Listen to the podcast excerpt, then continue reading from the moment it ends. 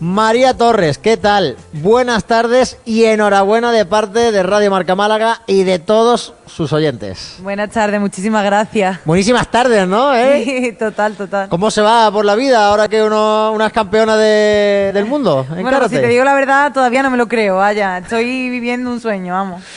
Hace no tanto estábamos también pues llorando contigo, porque vamos a decir la verdad, estábamos en aquel día y todos estábamos con el corazón encogido escuchando la historia de cómo nos habían birlado, porque nos lo birlaron, hay que recordarlo, estar en los Juegos Olímpicos de Tokio, pero esto, amiga, no te lo ha podido birlar nadie, ¿eh? Pues sí, totalmente, vaya. Yo lo que dije en junio, que aunque me hubieran quitado los Juegos Olímpicos, quedar campeona del mundo no estaba tan mal. Y mira, tan mal no está, la verdad. tan que mal no está, madre bien. mía. Se suele decir que la vida tiende al equilibrio, ¿no? Y Totalmente. después de llorar, la alegría más que justificada y... Sí, sí.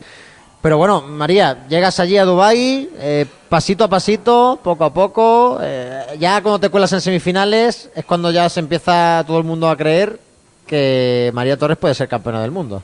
Como siempre digo, he estado entrenando para conseguir la medalla de oro, para quedar campeona del mundo, pero bueno, como vosotros sabéis, muchas veces llega y las cosas no salen y por mucho que hayas entrenado, pues te vas en primera vuelta, en segunda y te vas sin medalla.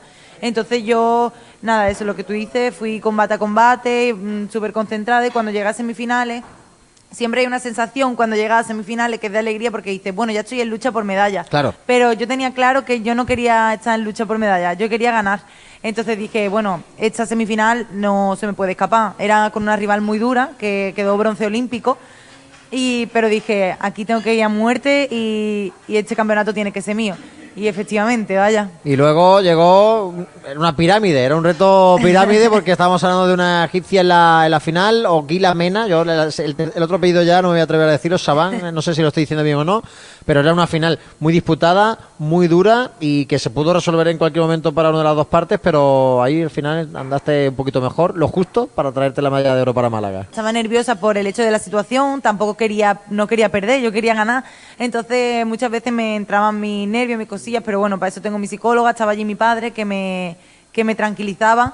Y nada, disfruté muchísimo la final. Yo tenía claro que desde el momento uno tenía que disfrutarlo y así lo hice y salió genial. Es verdad que era, podía ganar cualquiera de las dos, pero bueno, en este caso me traje la medalla para Málaga. Sí, señor.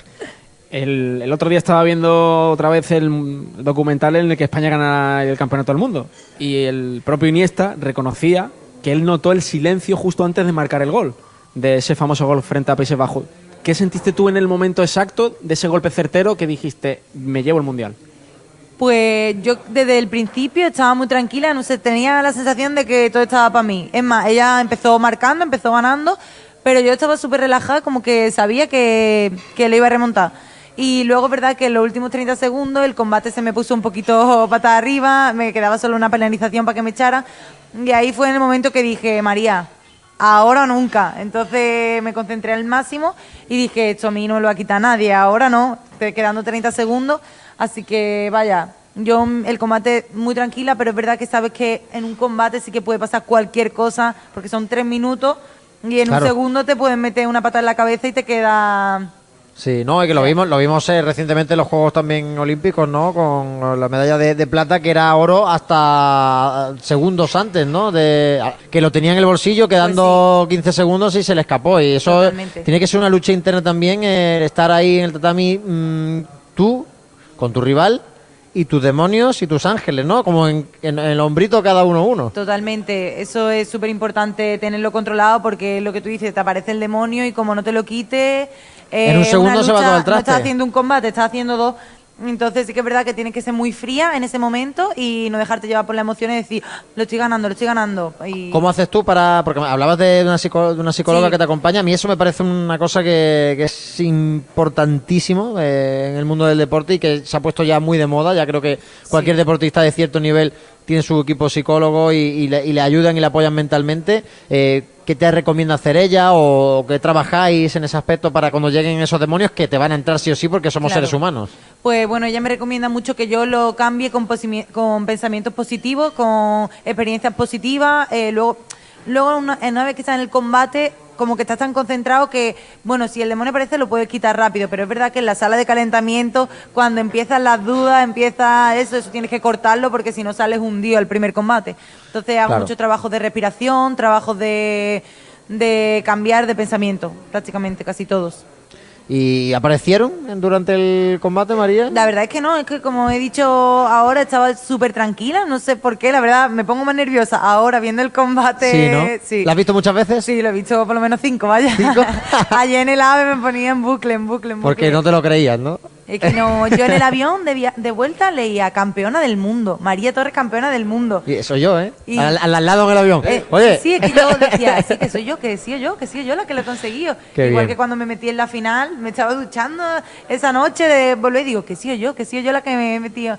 La verdad que, que lo estoy flipando. Es que da la sensación de que se te ha pasado el campeonato en cuestión de horas, ¿no? Sí, sí, sí, yo pienso y digo, bueno, pues que si es que hace tres días estaba en Dubai ganando el campeonato del mundo, yo qué sé, se me ha pasado todo rapidísimo y en el mismo momento yo decía, me da coraje porque es que no lo estoy disfrutando tanto como podría, porque es que, que soy campeona del mundo, pero es que estaba en shock.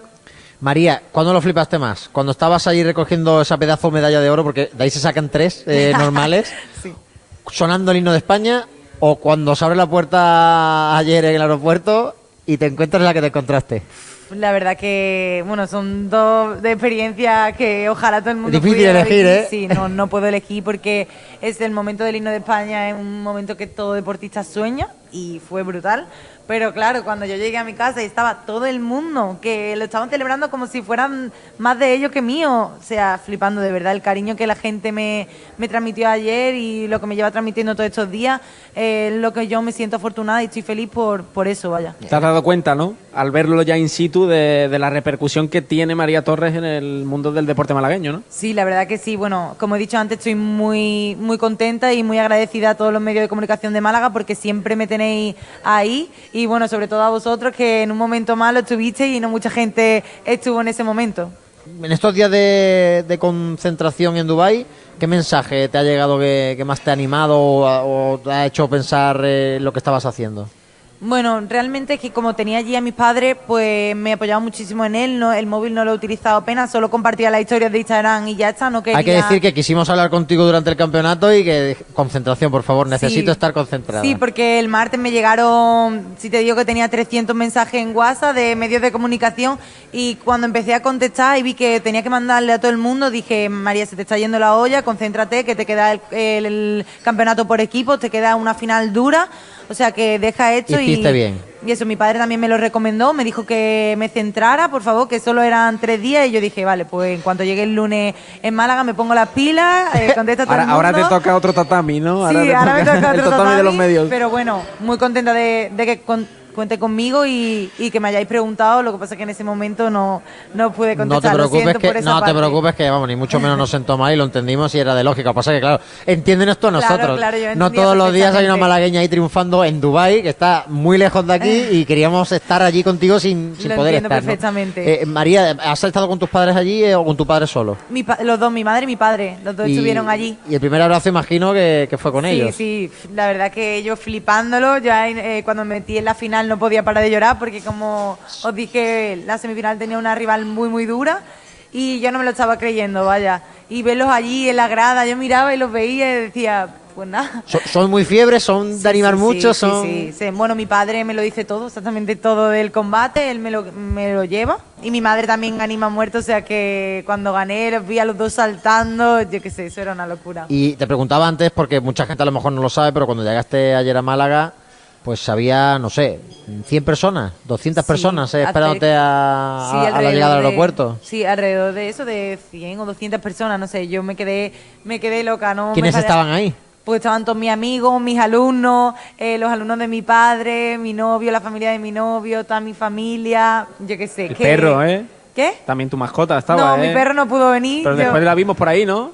No, no, no era... No, yo lo subí luego. subí Ah, cuando vale, pensábamos que también estaba por allí, digo. Sí. Entonces que ha venido todo el mundo. Ojalá, ojalá, pero bueno, había mucha gente y mi perro muy grande y se vino a volver loco conmigo, o sea que... Bueno, tú lo controlarás, ¿no? Con esto del karate, si se pone un poco rebelde, le haces Bueno, una pes- llave ahí. Pesa 40 kilos, si se pone loco...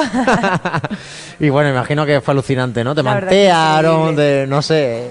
Yo Sí, estaba viéndolo y, y estaba alucinando. Total, yo no sabía qué hacer, no sabía si abrazarlo a todos. No, ¿No lo sabía esperabas? si- No, no, no, para nada. Yo me esperaba que viniera Sí, mi claro, familia. familia y tal, algunos me- los medios de comunicación, Algunos amigos, sí. pero- Pero... cuando vi tanta gente, tantos medios de comunicación, yo qué sé, fue una locura. Qué bien. ¿Y ahora, ahora qué? A descansar unos días. y- Bueno, ya me ha dicho mi padre que el lunes otra vez vuelta al tatami, o sea que no me ha dado mucho margen, porque bueno, el año que viene tenemos el Campeonato de Europa en mayo, te- eh, con, la, con el podium del Mundial me clasifico directamente a los Juegos Mundiales, Eh, también tenemos Juegos del Mediterráneo, o sea que el año que viene está entretenido, así que a trabajar a muerte que tampoco se puede dar mucho descanso. El objetivo es eh, traerte más oros para Málaga. Totalmente, repetirlo una y otra y otra vez, si es Sí, posible. señor. ¿Has recibido mensajes de, de compañeros de, Sí, sí, de sí. karate? Sí, sí, Por ejemplo, todo- Damián Quintero estaba allí contigo. Sí, Imagino que también sería de los primeros en, Sí, en felicitarte. Sí, fue el primero en, en felicitarme. Y ¿Te ha dado verdad- muchos consejos? Sí, Vaya, él me dijo nada, que, que lo disfrutara, que, que aprovechar ese momento y bueno, así lo hice y luego él se alegró muchísimo.